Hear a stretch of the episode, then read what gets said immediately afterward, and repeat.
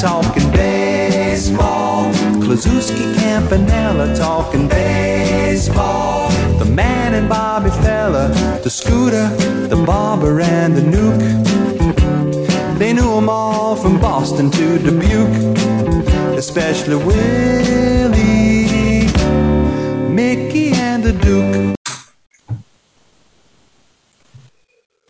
All right, we are just past the halfway point in baseball, the All Star break, and it's time to break all down the first half of the season and more. Normally, I have Jay Cresswell and Joe Finger, but Joe, who is uh, traveling to France uh, this week, uh, will not be able to join us today. But Wow. uh, but but Jay is here, and I think Joe is uh, secretly scouting to see who France's best baseball player is for the Minnesota Twins.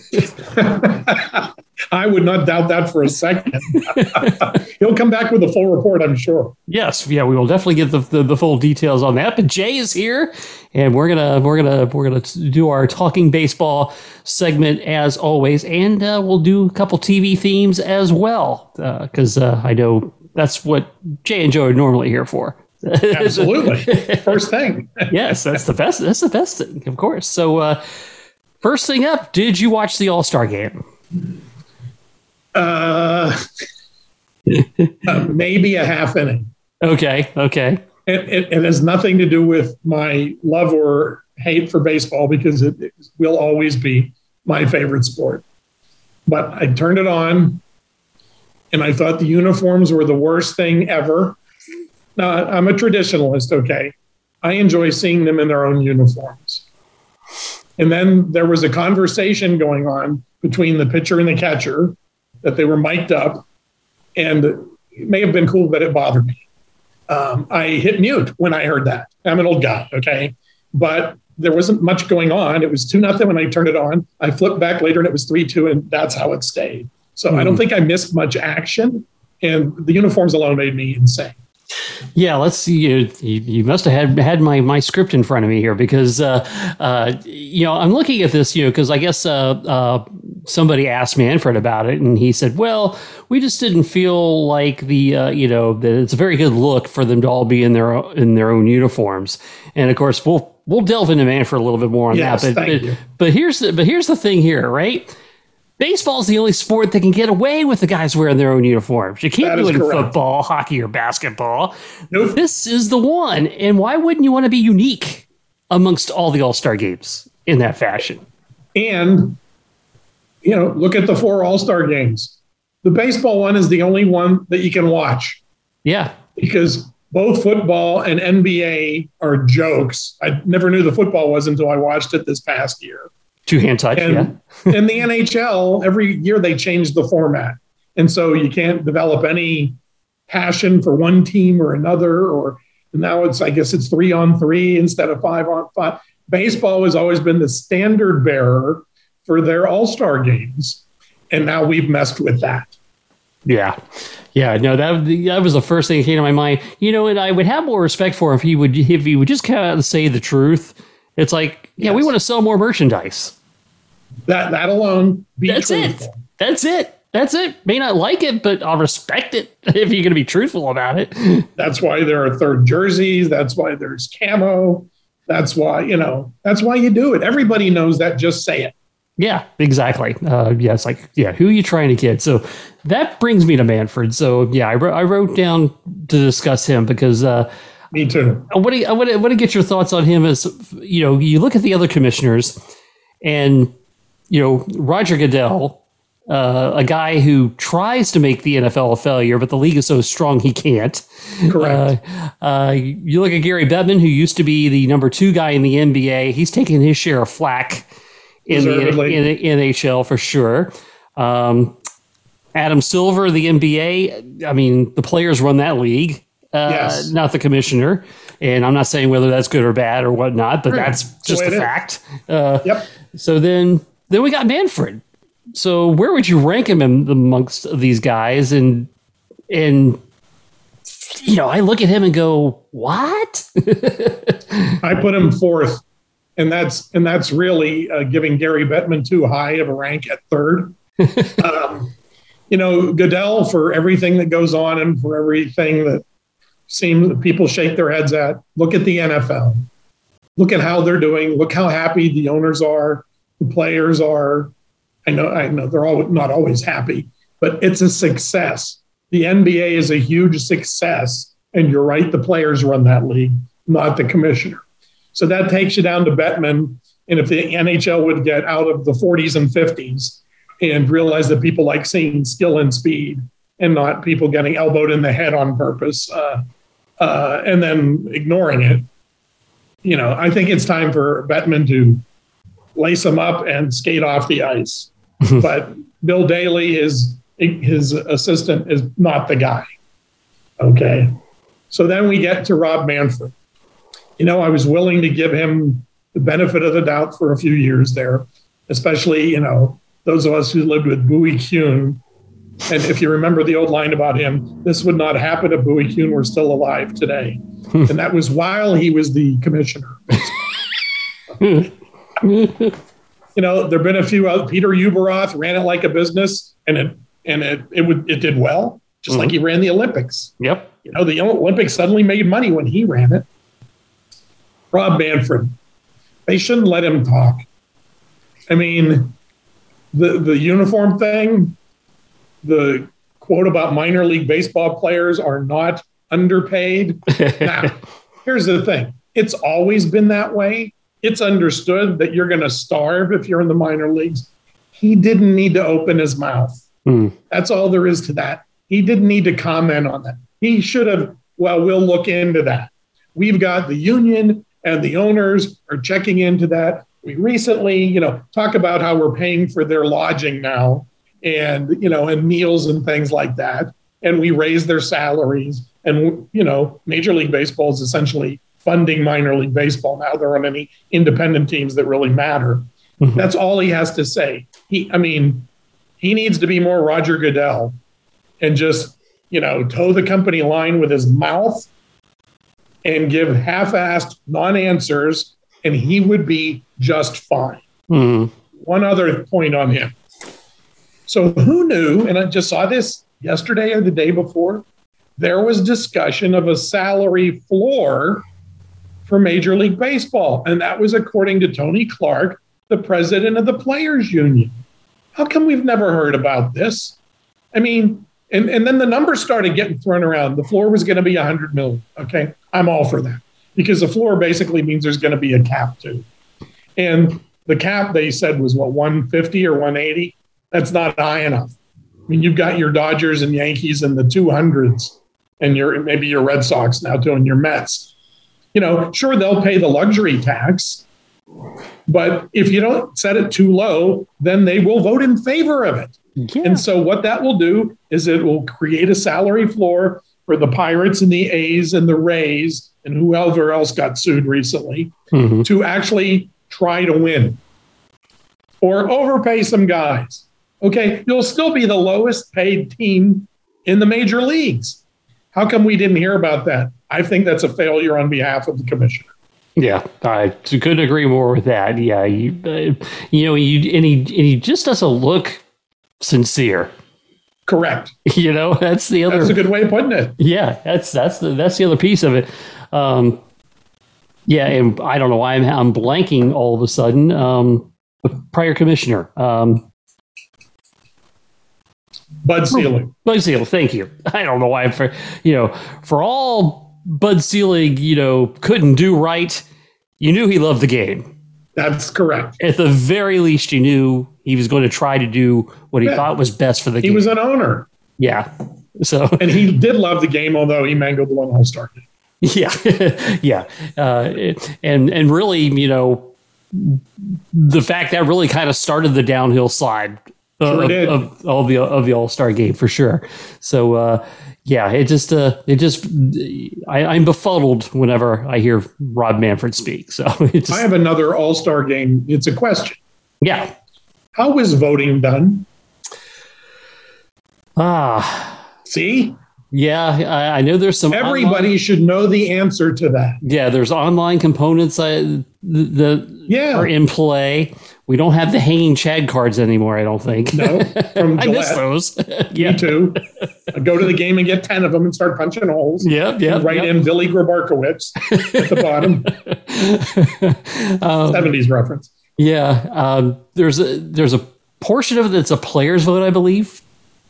That the, that there's True. and and also managers. So, Yes. but yeah, so I think it's like a three pronged situation now. But as to how exactly it works, I don't know.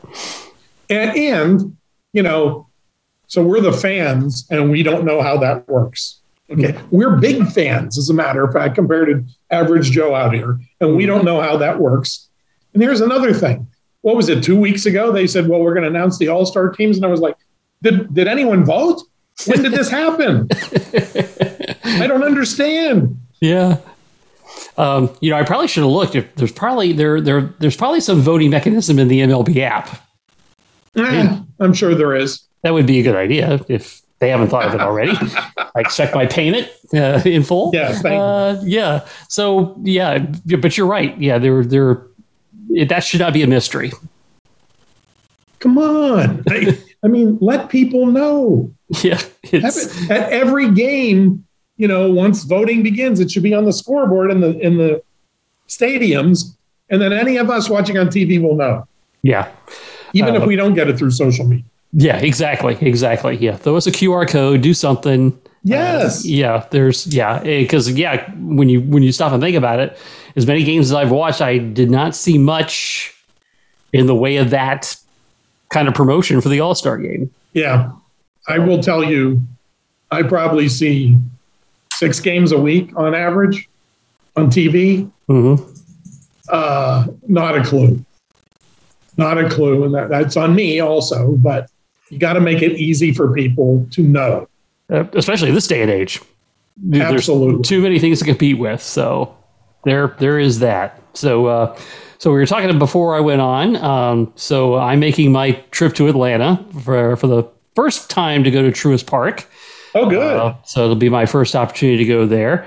Uh, it's the Angels and Braves for the weekend, and uh, yeah, I was hoping I would see Ohtani pitch. He got the first call on Friday, so that'll be uh, that'll be uh, that'll be worth watching. Um, and I like the fact he uh, said he was going to swing at Kershaw's first pitch and and and, and get a get a hit. That was good good for him. yeah. And, and it's kind of fun because I've seen him a little bit lately, and you start to see that personality of his come out a little bit. Yeah, I love that. It was like it took Ichiro forever Yeah, for his personality to come out. Now you hear people tell it. The guy was hilarious. yeah, I mean, and he would, you know, pull stuff and make fun of you while he was on second base. I, I hope to see Ohtani do more of that. yes. Um, so I have mixed emotions about that too because it's like, okay, I want to see him do well, but not get the win. You know, so No, I understand. I have to root for a certain amount of failure on his part. well, it is the Angels. They'll Yeah. find a way to lose. Yes, yeah, he can play great, and they'll still find a way. That's for sure. So, uh, uh, yeah. So part of the agenda is uh, I have to go to Murph's. So that would be Dale Murphy's restaurant. The uh, should be in the Hall of Fame. Dale Murphy Absolutely should. um, again, and our uh, and, and maybe you've heard this one before, but uh, only two players hit 300 home runs in the 80s. You know, Murphy's one of them. Yeah. In fact, I saw this tweet last week and I can't remember who the other one is. The other one, Michael Jack Schmidt, Oh, that's right. Hall of Famer. Yeah. Easily. Yeah, As, as should be Dale Murphy. yeah, exactly. So yeah, I don't, you know, heaven forbid that they don't do it after he, you know, is long past Earth's time. But you know, it's like, it's- So why isn't he? I mean, maybe I know he was on a bunch of bad teams. bunch of bad That's not on him. No, He still no. performed. yeah, yeah. I mean, yeah, he had he had nothing around him. You know, had forty homer seasons. Uh, we all know an upstanding person and citizen. Yeah, I think the fact you know, and, and the and the, the the big thing they kept holding against him was the fact that he didn't break 400 home runs. You know, it's like, come on, are you kidding me? It's, um, yeah, and and, and how come understand. and how come you know the later committees haven't got him in yet is is still crazy. It'll probably happen 20 years from now. Yeah. Um, so as I've been as I've been watching the uh, the Braves this season, and here's another interesting factoid. I, I feel like Joe Finger uh, coming up with with, with the research. Um, so Matt Olson potential sixty double season, Yes. which is harder than sixty home run seasons if you Yes, go by the numbers, right? Yes. And I guess the last time it was done was like 1936, Oh my God. and it's only been like done six times. Wow. So was that like Tris Speaker or one of those guys? I, Yeah. I don't know. That's amazing. Yeah, that is incredible. So you know, Hey, I have a Matt Olson question. yes, Are the Braves fans over the Freddie Freeman thing yet? I think by and large they are. Yeah. I think by and large they are. He's you know he's performed. He's not putting up the Freeman numbers Right. just yet, but he's starting to warm up. He's now starting to hit the ball of the park as Yeah. of the last couple of weeks. Um, you know, and and hey, you know, if you if you hit sixty doubles, you're driving in runs. Uh, Yeah. you know, so from that aspect, I, I think he's just fine. You know, what did you make of his uh, appearance there as the as a Dodger? Uh, you, you know, I the best line I heard. was- The best line I heard was, uh, "Well, he's still in love with his ex." True. I think it was sad that it came to that. And, you know, now in hindsight, apparently it didn't have to come to that yeah, because of his now former agent. And that makes it even sadder. Mhm. However, I'm sure, you know, Freddie, the kind of guy is, he went, when that came out, he went back into the Dodger clubhouse and he said, Look, I'm here 100%. I'm here to win. I'm here to win for us. Let's get another World Series title. And I'm sure he means it. yeah, So I think, like you said, you know, we've moved on. Olson's doing great for the Braves. Freddie's doing perfectly for the Dodgers. Let's just go. yeah, and you know they they finally get some closure to it. And by the way, of all the the, the Braves who were no longer on the team that have come back and they've given them their rings, you know, Yes. because you know you know they've done the ceremonies like with uh, Soler, Yep. guys like that. Freeman's the only one they invited to speak to the crowd Yeah, of course. for obvious reasons. So Yeah, that, I mean, that, that was the smart thing to do. Yeah, and uh, uh, yeah, and at the end of the day, he could have still chosen to stay there. At the Yes. very, despite his agents, uh, Yes. he he had the power. Chipper Jones told him not to not to do it. Correct. uh, so at the end of the day, he's got to be the guy who puts his name on it. Uh, Well, and also, you know, you and I both seem to agree that everyone seems to have moved on. Well, the Braves certainly turned it around, you know, from the beginning of the season to the way they're playing now. yeah, I mean, I mean, you could see the Mets are hot and have been all the year, but the Braves are right up there, and they're certainly going to be a playoff contender. And I think they they're just moving on and playing as well as they can. yeah, and it's interesting too because uh, you know uh, Albies is hurt.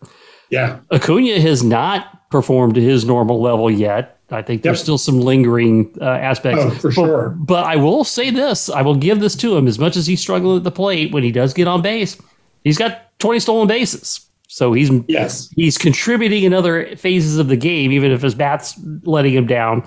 And you can tell he's a little hesitant in the field uh, Yeah. because that's where he got hurt. absolutely. So there there is that piece of it. So you look at all these these factors, but the Braves got hot.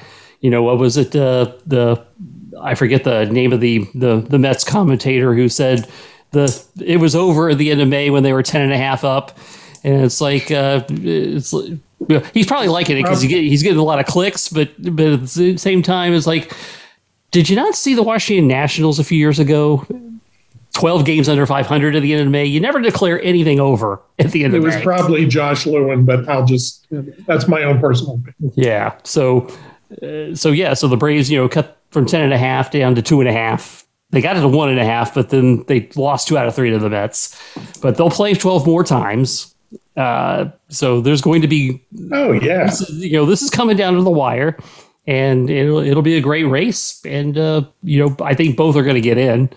Uh, I Braves for lead sure. the wild card right now too. So yeah, they're playing well. Yeah, so it'll it'll it'll be interesting to to see where that goes. So, uh, give me your status of the Pirates uh, at, at this stage. I, I know you were very disgusted early on in the season. It's a good word for it. I am less disgusted now, uh, which is saying something. They're playing at a 419 pace, and I looked at it, and that is uh, 65 and 97. And I predicted before the year began that they would lose less than 100 games. So that's right on. Uh, part of the issue is they've discovered some kids who can probably play, but you know these are guys like uh, Suwinski came up from Double A, came straight from Double A, and he has 14 home runs. But then the league figured him out, and he was 0 for 29 before they sent him to Triple A. Hmm. There's a lot of that going on. Unfortunately, there are some Yoshi Tsutsugos and others like that that are veterans that are taking up space in the lineup who need to go. And you might say that they're showcasing them for trade value, but I guarantee you there is no trade value. They also make some uh, unbelievable pickups. They picked up Michael Chang from the Indians, who was 0 for 19 with 15 strikeouts, and they picked him up put him right in the lineup. And that continued until they DFA'd him a month later. Hmm. So there are kids. You know, Castillo is one of these that nobody thought was going to be anything. And, uh, you know, here's another, uh, along with the Tsutsugo, Josh VanMeter. He's out there at first base. Michael Chavis should be playing first base every day if possible. And they got Vogelbach to DH, and he's probably leading the league in walks, but he's also hitting the ball with power and a very good uh, presence in the clubhouse. They just need to keep turning him a little faster. Unfortunately, Jose Quintana has been great, you know, as a reclamation product, but I'm sure he's going to get spun at the trade deadline, and I understand that. The good news is Mitch Keller seems to have finally figured himself out after four years. Um, you know, in spring training, it was, oh my God, Mitch Keller is throwing 100 miles an hour. Well, he came in and he threw 100 miles an hour, and everyone hit him like he was batting practice. Mm. So now he discovered this huge sweeping slider, and no one can hit it. So he's pitched very well last five or six. JT Brubaker, who's been hurt twice or three times, he's in his late 20s, and he's apparently going to be one of the top starters on the team. He started opening day, but he's come around too. So they're doing better. There's still a lot to go. Their minor league system is awesome. And their draft pick the other day, they picked fourth. He's a high school shortstop with an attitude. And I mean that in every good way possible. They need more of them. They need more athletes that who knows where they're going to play, who knows how soon they're going to play, but they give them some hope. So that was a long way of getting around. They're a little better than they were, and they're about where I thought they would be. And uh, what do you think about Ke'Bryan Hayes? Love him. Uh, they're still trying. All you hear is he needs to develop some power. And well, the whole team needs to develop some power. Okay. And he has his power is to right center. He's a right handed hitter. His power is to right center. And in fact, if you're watching him with his swing, just the way he follows through, you it's almost like he's programmed to hit the ball to right center, even inside out if he gets those inside pitches. And that's fine. Some of the best hitters ever could go the other way. He needs some launch angle. Uh, on the other side of the ball, he's leading the major leagues in defensive runs saved. And he's not had a good year at third base. He has five or six or seven errors, which is unheard of for him. But he's still leading the major leagues in defensive runs saved. So that could be even more huge. He should be a shoe in for the gold glove. Uh, don't tell Nolan Arenado I said that. yeah. So one of the fun stories in baseball this year is kind of been the resurgence of the Baltimore Orioles. Uh, they are sitting at 500 now, 46 and 46. Uh, you know, 18 games out of first place. But here's the thing. So we know how dreadful they were last year.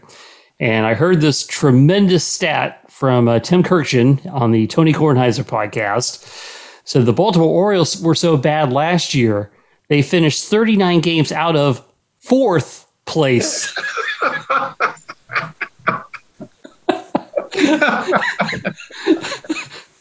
it is so bad, it's hilarious. yes, I mean that is terrible.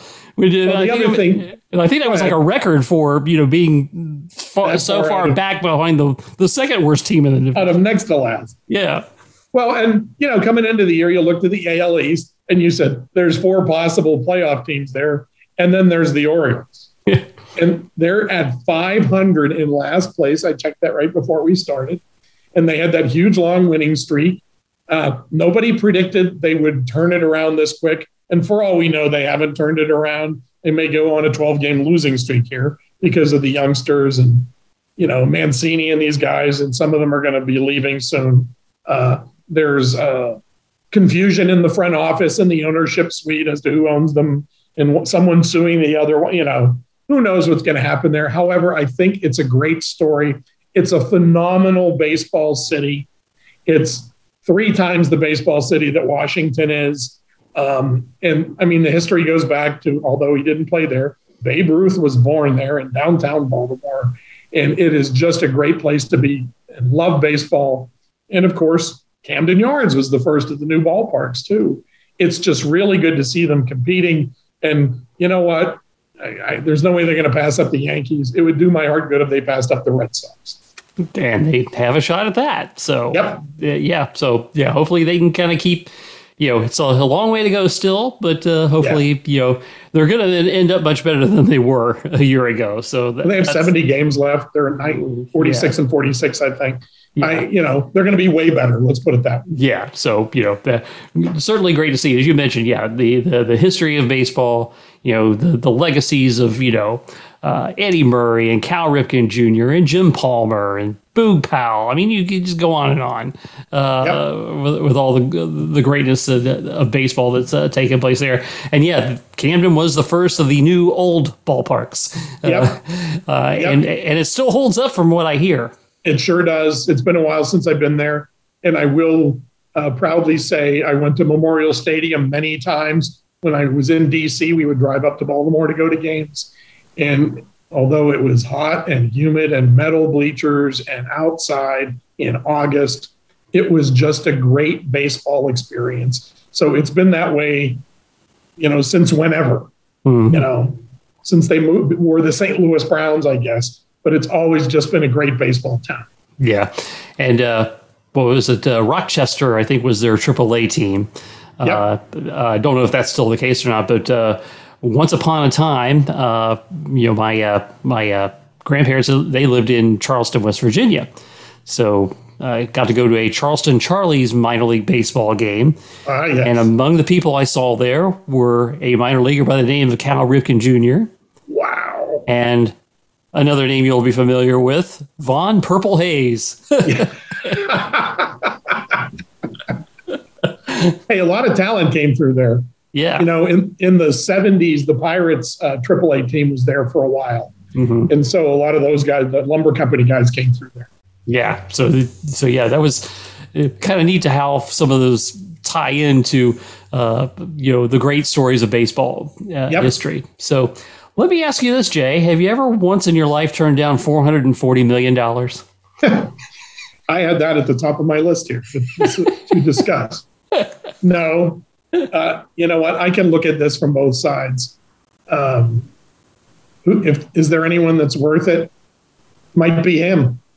Uh, I saw, I read, I can't remember whoever the athletic writer is for the Nationals said they're idiots for not giving it to him because when are you ever going to get a chance to have this kind of talent on your team for however long that was going to be 12 years or whatever it was um, i don't quite agree with that because i look at mike trout so are we saying the nationals front office is as sharp or dull as the angels front office the angels have all the money in the world arturo moreno has the money to spend you know he's got the guy who's been the best player in baseball for years out there in center field.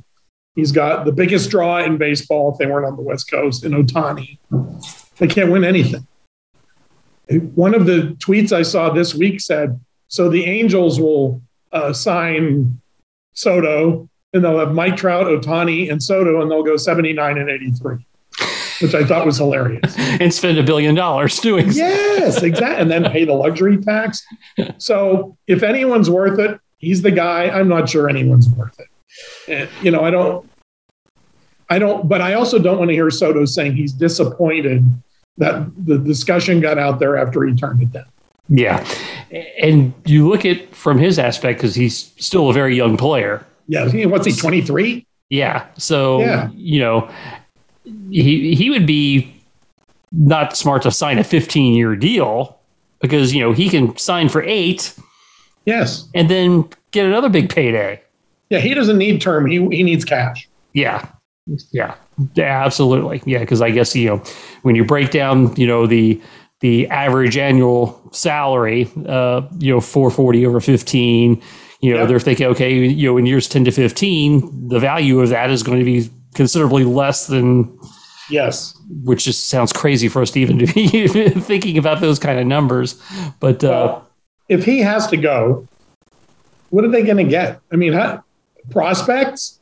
How do we know? What, what kind of prospects are they? I don't care if they're the top prospect on these other teams. And then if he goes, that means it's a total teardown. And it means Josh Bell's next out the door, and any pitching they have left is out the door. They are going to stink forever. yeah, it's a yeah, it's a it, it's a it's a tough conundrum, you know, because you know they they let Bryce Harper get away. Yes. you know they're they're you know at least on one hand they're showing an effort hey we want to keep our best player Yep. so that is at least a step in the right direction um, you know I, I would i would be interested you know I, I don't think the braves would would make the trade for him they would have prospects to deal with uh, Sure. but can you imagine soto and will smith on the same team Oh my God. I mean, unbelievable. What do you do? so It's Will like the Barry Bonds intentional walk with the bases loaded, you know? Yeah, and, and you know what? I don't understand Will Smith getting so upset. Uh, and, and, and Soto, it's like, dude, pitch better. Exactly right.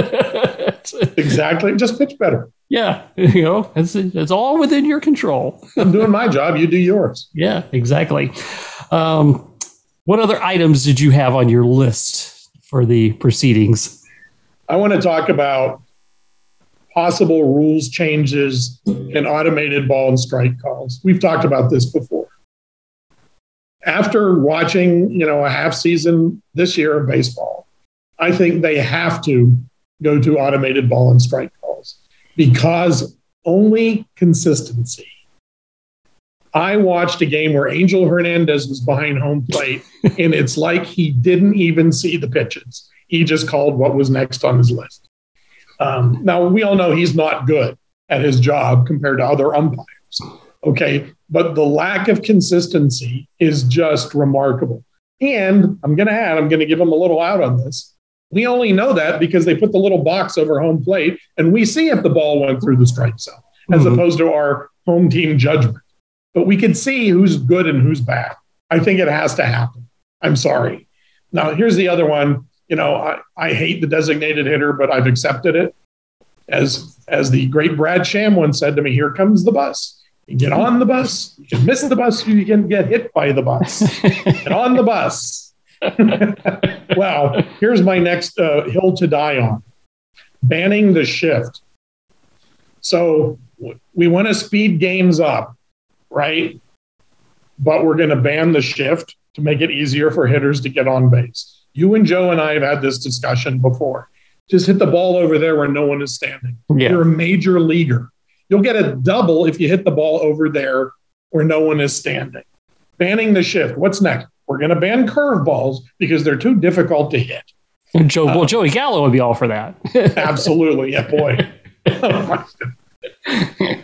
did you did you see um, his agent? I don't want to say his name.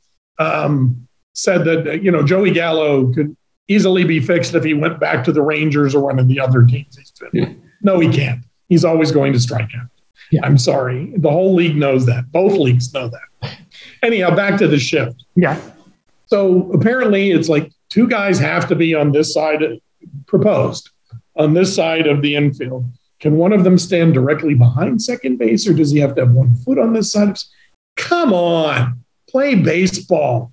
You know, if you got three guys over here, don't hit it that way or hit it over their heads. Mhm. I told you in spring training, uh, I was at a uh, Phillies game against the Jays where they put the third baseman in the outfield and had four outfielders and shifted them around and then had three guys on the first base side. There was no one over here. The closest guy on the third base side was the left fielder, and he was 100 feet off the line. Just hit the ball over there and run forever. I don't understand. Yeah. Like Uh, old man, but I don't get it. Yeah. Um, you know, like if I were managing, I would not put my team in the shift very often, Agreed. if at all. Um, you know, I, I, I keep wanting to ask pitchers what they think about the shift, especially you know when a ball, you know, is you know should be an out, Yes, but the fielders aren't where they're supposed to be. they're not where they're supposed to be. Yeah, I hit it through the shortstop. Oh, he's not there. yeah. The pitchers can't like that. No, I, I would think that has to be very frustrating. Uh, yeah. Again, I hate the shift, but you know, I don't like taking that piece. If the, if the manager wants to use that piece of strategy, let him. Exactly. Yes, just beat him at his own game. Yeah. All right, I have one other pet peeve. All right. All these different ways to watch the games. Apple TV Plus on Friday nights, Peacock Network on Sunday mornings. Uh, there was another one. It doesn't matter. Um, there was a stretch of four games. Now I have the uh, extra innings package. There was a stretch. I may have brought this up last time.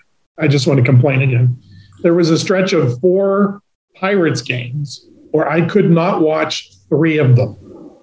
And I pay for MLB extra innings package. Okay. Friday, uh, Thursday, I don't remember what it was. Uh, it was YouTube. That's what it was. So one game was on YouTube. Friday was on Apple TV Plus. Saturday was actually on, and Sunday was on the Peacock Network. Now, yes, I could pay for all those, but I've already paid for the extra innings package, which is supposed to bring me virtually all the baseball games. So I understand this is how they make money. The NFL makes billions of dollars on the Sunday ticket and the red zone channel and all that stuff. I understand that's how they make money. However, a sport like baseball, which is hurting compared to some of the other sports with regards to declining viewership, you need as many eyes as possible on the game. That's how you make fans. And the NFL learned that in 1973 when they lifted the blackout on home games that were sold out. And immediately, voila, the NFL became the most popular game in the country. I think baseball is missing out on that. And I uh, applaud them for getting all these extra packages, but I think they're losing fans. Yeah. Plus, now I no longer see Heidi Watney on Quick Pitch because she's on Apple TV Plus. So it just upsets me. Yeah. Well, I can see why. I can definitely After nine why. years of watching her on Quick Pitch at night and in the morning, I Yes. just, it's just not the same.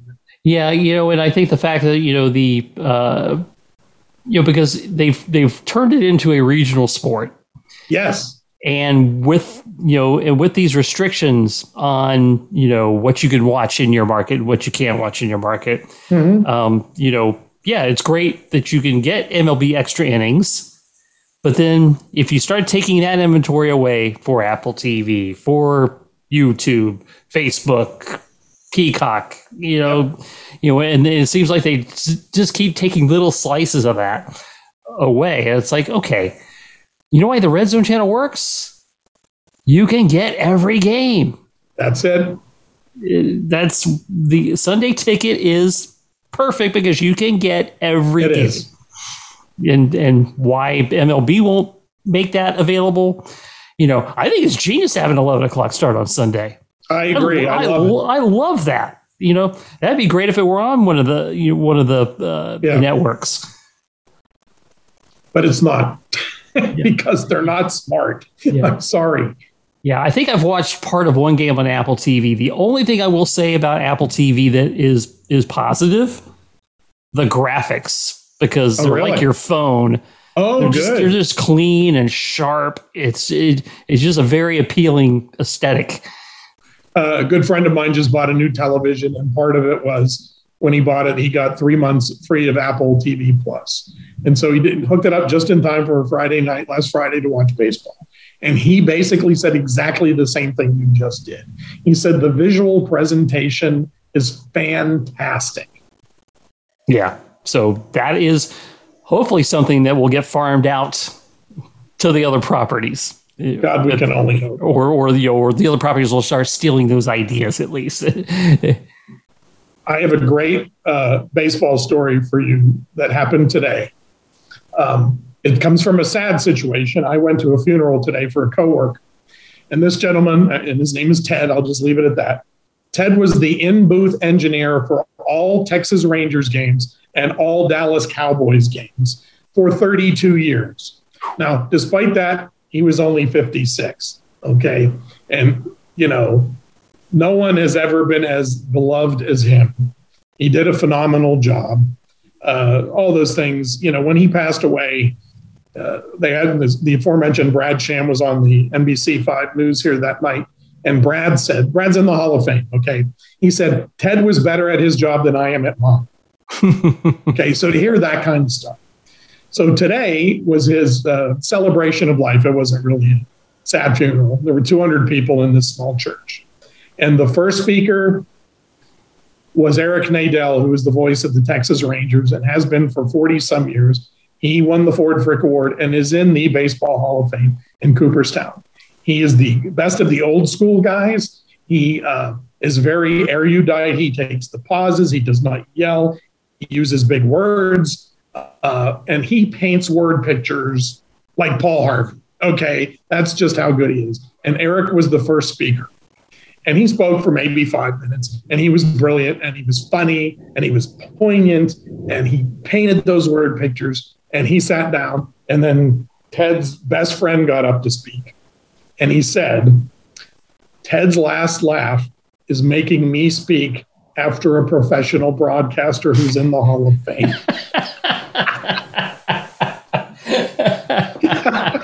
nice. and, and the tribute is, you know, Eric was there, he's in the Hall of Fame. Brad Sham was there, he's in the Hall of Fame. But the whole Cowboys team was there. Brad, Babe, Kristi, Danny Miles, the producer, all those people were there. Chuck Cooperstein, who does the Mavericks games, didn't even work for us, works for another company. He was there. It was like a who's who, and it's because of Ted. And this is a great part of the story. Knows nothing about baseball. Wow. and his agreement with Eric Nadel was, and Ted was a bicycle freak. He was right in the middle of Tour de France. He thought that was the greatest thing in the world. Eric and Ted had an agreement that Ted would pretend to be interested in baseball if Eric would pretend to be interested in the Tour de France. and that was, that was their little agreement. Uh, yeah. But I had to share the story of Eric Nadel today. That's you can have a Hall of Famer speak at your funeral. You're doing okay. Yeah, that's not bad at all. Not bad at all. Oh, that's a that's an outstanding story. All right, so you ready to do uh, some TV themes? Absolutely. All right, let's go with yours first, and here it is.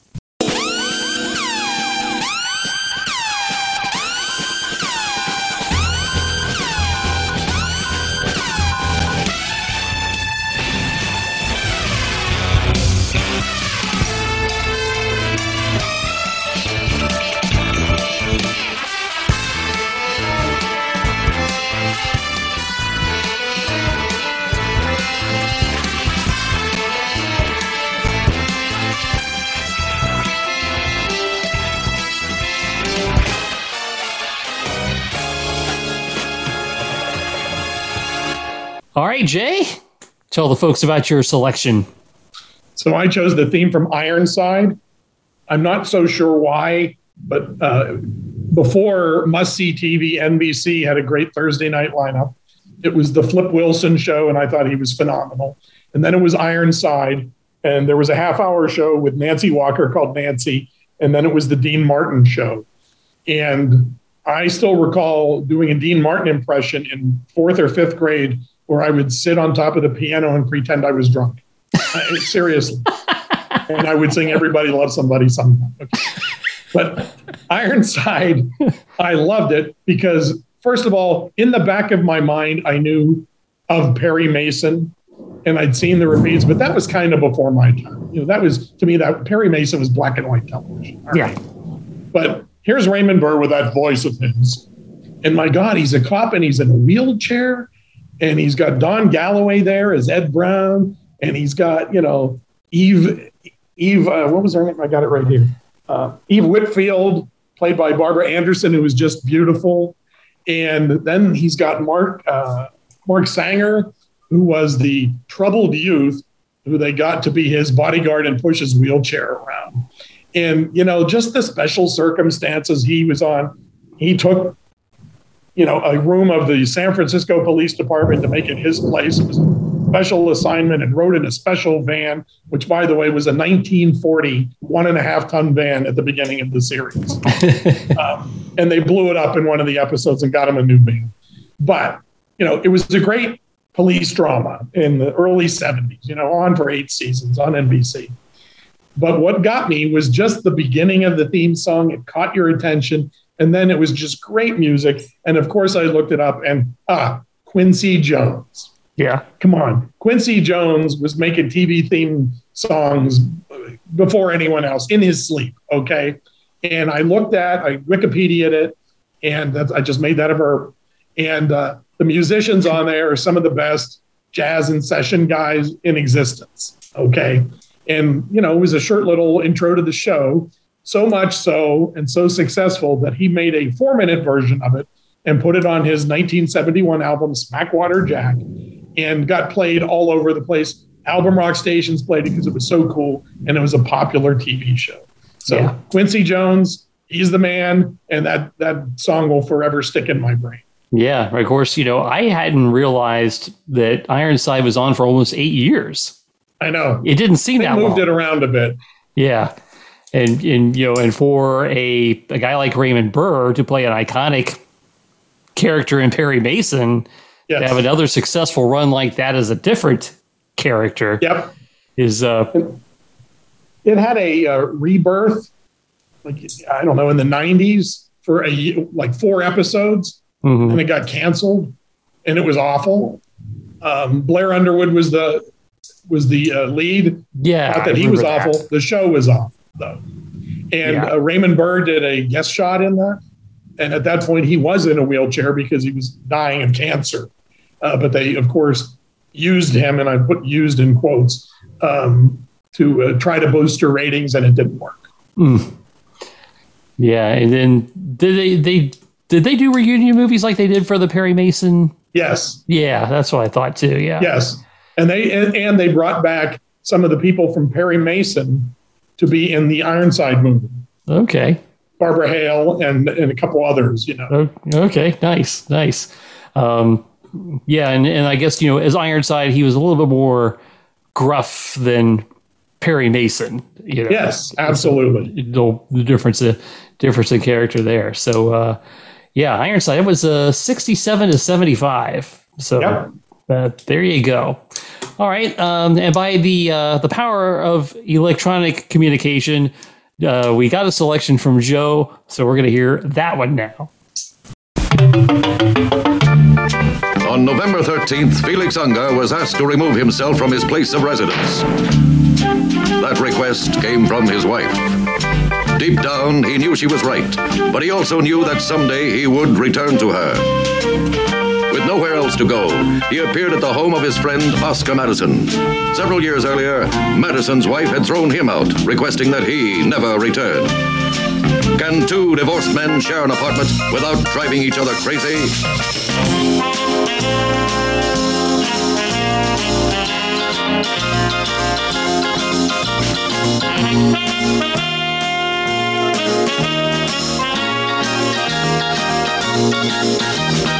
Thank you. We'll be right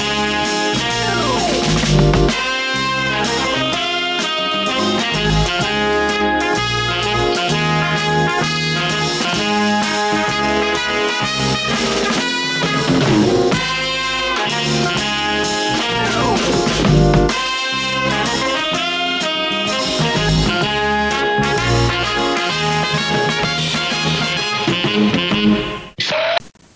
And to me, this is one of the great comedies of, of all time. It's The Odd Couple. Uh, first, give me your uh, recollections of uh, of The Odd Couple. Thursday night, 9:30 ABC. First thing out of my brain. Uh, loved it, loved it, loved it. And I love the fact that the show began with an announcer before the music started underneath explaining the Oscar and Felix relationship. Yes. And then in the background, him putting the cigar out, you know, and one's fastidious and the other one's a slob. But the, the music perfectly fit, you know, the dichotomy between those two people. The yin and yang, right? Absolutely. That's the perfect way of putting it. Just a fantastic, wonderful comedy. And, you know, uh, I, you know, I was, you know, an early teen then, or maybe even younger. I didn't know who either of those actors were, but they were phenomenal. Yeah. Jack Klugman, of course, played Oscar Madison. Yep. Tony Randall played Felix Unger. And what was interesting, of course, obviously, this was a first a big Broadway show Yes. from Neil Simon, Neil Simon. Yeah. and and then a movie with Yep. uh, Jack Lemmon and Walter Matthau. And Yep. of course, they were in the Broadway show. And then Jack Klugman and Tony Randall actually took over those roles in the Broadway show. Yeah. Isn't that amazing? Yes, that is And- that. Special props to Tony Randall for later in life being in his late 70s and marrying a 20 year old woman. Who can I don't know if he died or there was a divorce or what, but yeah, you- yeah. How do you? How do you? Yeah, how do you top that? Right. So yeah, he he definitely had a crowning achievement there. yeah, he would show up on Letterman. This is the NBC Letterman show. oh yes, yes. go, How do you do it, Tony? How do you do it? Yeah, and yeah, great. Uh, yeah, and and the the great chemistry, you know, but between those two guys, you know, uh, Klug, Klugman was awesome as the slob. Oh, Uh, you know, and then you look at the uh, uh, the additional characters on that show. Of course, Yes. uh, uh, you know, of course, Garry Marshall did did all the the writing of the of the TV show. Yep. The legendary uh, producer. Uh, his sister, of course, Penny Marshall before Penny. Laverne. Yeah. The- Uh, here's the other thing that I most remember from The Odd Couple, and it is something that lives to this day. The episode we're in the courtroom is where we all learned what the word assume means. when he underlines it, he goes, It means you make an ass of you and me. That was Tony Randall doing. That is awesome. And of course, uh, she played uh, uh, Oscar's secretary, Yes. Myrna Turner. Myrna, that's right. Myrna Turner. Uh, and it was interesting because she married Sheldon, and it was he was played by her real life husband, Rob Reiner. Yep. so a lot of great time that. And of course, what always cracked me up was, you know, of course, her her her siblings were named Werner and Verna. Myrna, Werner, and Verna. it's like, I get those confused all the time. yes. Uh, Flipping flipping through my book here. yeah. So, so she had that, uh, she had that. And of course, um, uh, Al Molinaro before being Alan Happy Days, Al, yeah. Murray the Cop. Remember him? All those uh you know, ABC things they all ran together, Happy Days, Love American Style, Yep. Odd Couple. Yep. And it's funny that like you said, Rob Reiner, because he was on All in the Family at that time, but he Yeah. was on two different networks. Yes, which would, back then was pretty much a, a huge accomplishment Yes. uh, as far as that goes. So yeah, that uh, Somers was on. Yep. That, of course, that was Jack Klugman's real life wife, and I guess Yes. and I guess true true to you know true to form of the show, I think they separated during the last season of that show. Yeah. so um, of course, uh, notable appearances by the legendary Howard Cosell. yes. There's another ABC tie-in for you right there. Yes, so yeah, that was that, that was fun. He I think he did two episodes. So uh, uh, yeah, what a, what a great show that was. That was uh, early seventies, 1970, 1975. Um, Yep. and uh, one of the things I, I saw on here too was that uh, they uh, they did the single camera method in season one and used a laugh track. They did not have a live studio audience, and and I guess you know Klugman and Randall hated that Yeah. Yeah. uh, you know, because Yeah, they're used to being they're you're, they're used to being on stage and hearing the reaction, yeah. Hear a reaction. the natural laughter and, and things like that. So then they, so uh, in fact, they used the same apartment set that was in the movie Yep. that first season. So then they opened things up to a studio audience and and uh, changed the set around for that. We went Um, to the three camera shoot. Yes, exactly. So uh, yeah, so from season two on, you know, they were much happier performers. Yeah. yes.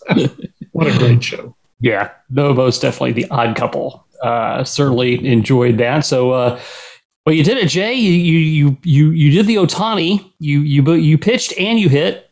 Yes. Uh, thank you. know, so so uh, so I'm sure Joe appreciates the pinch hit uh, work that you did, and uh, you know we'll welcome him back uh, when we do this again down the road as we start to get down to the nitty gritty of uh, playoff contention and all that good stuff.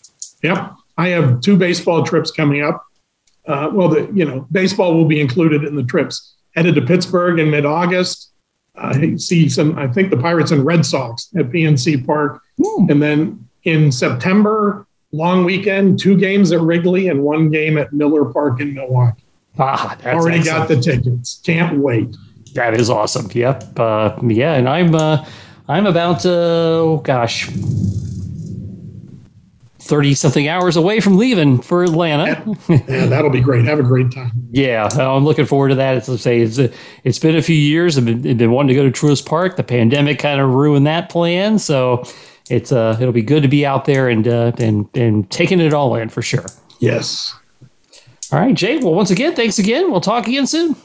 Thanks, Jeff. My pleasure.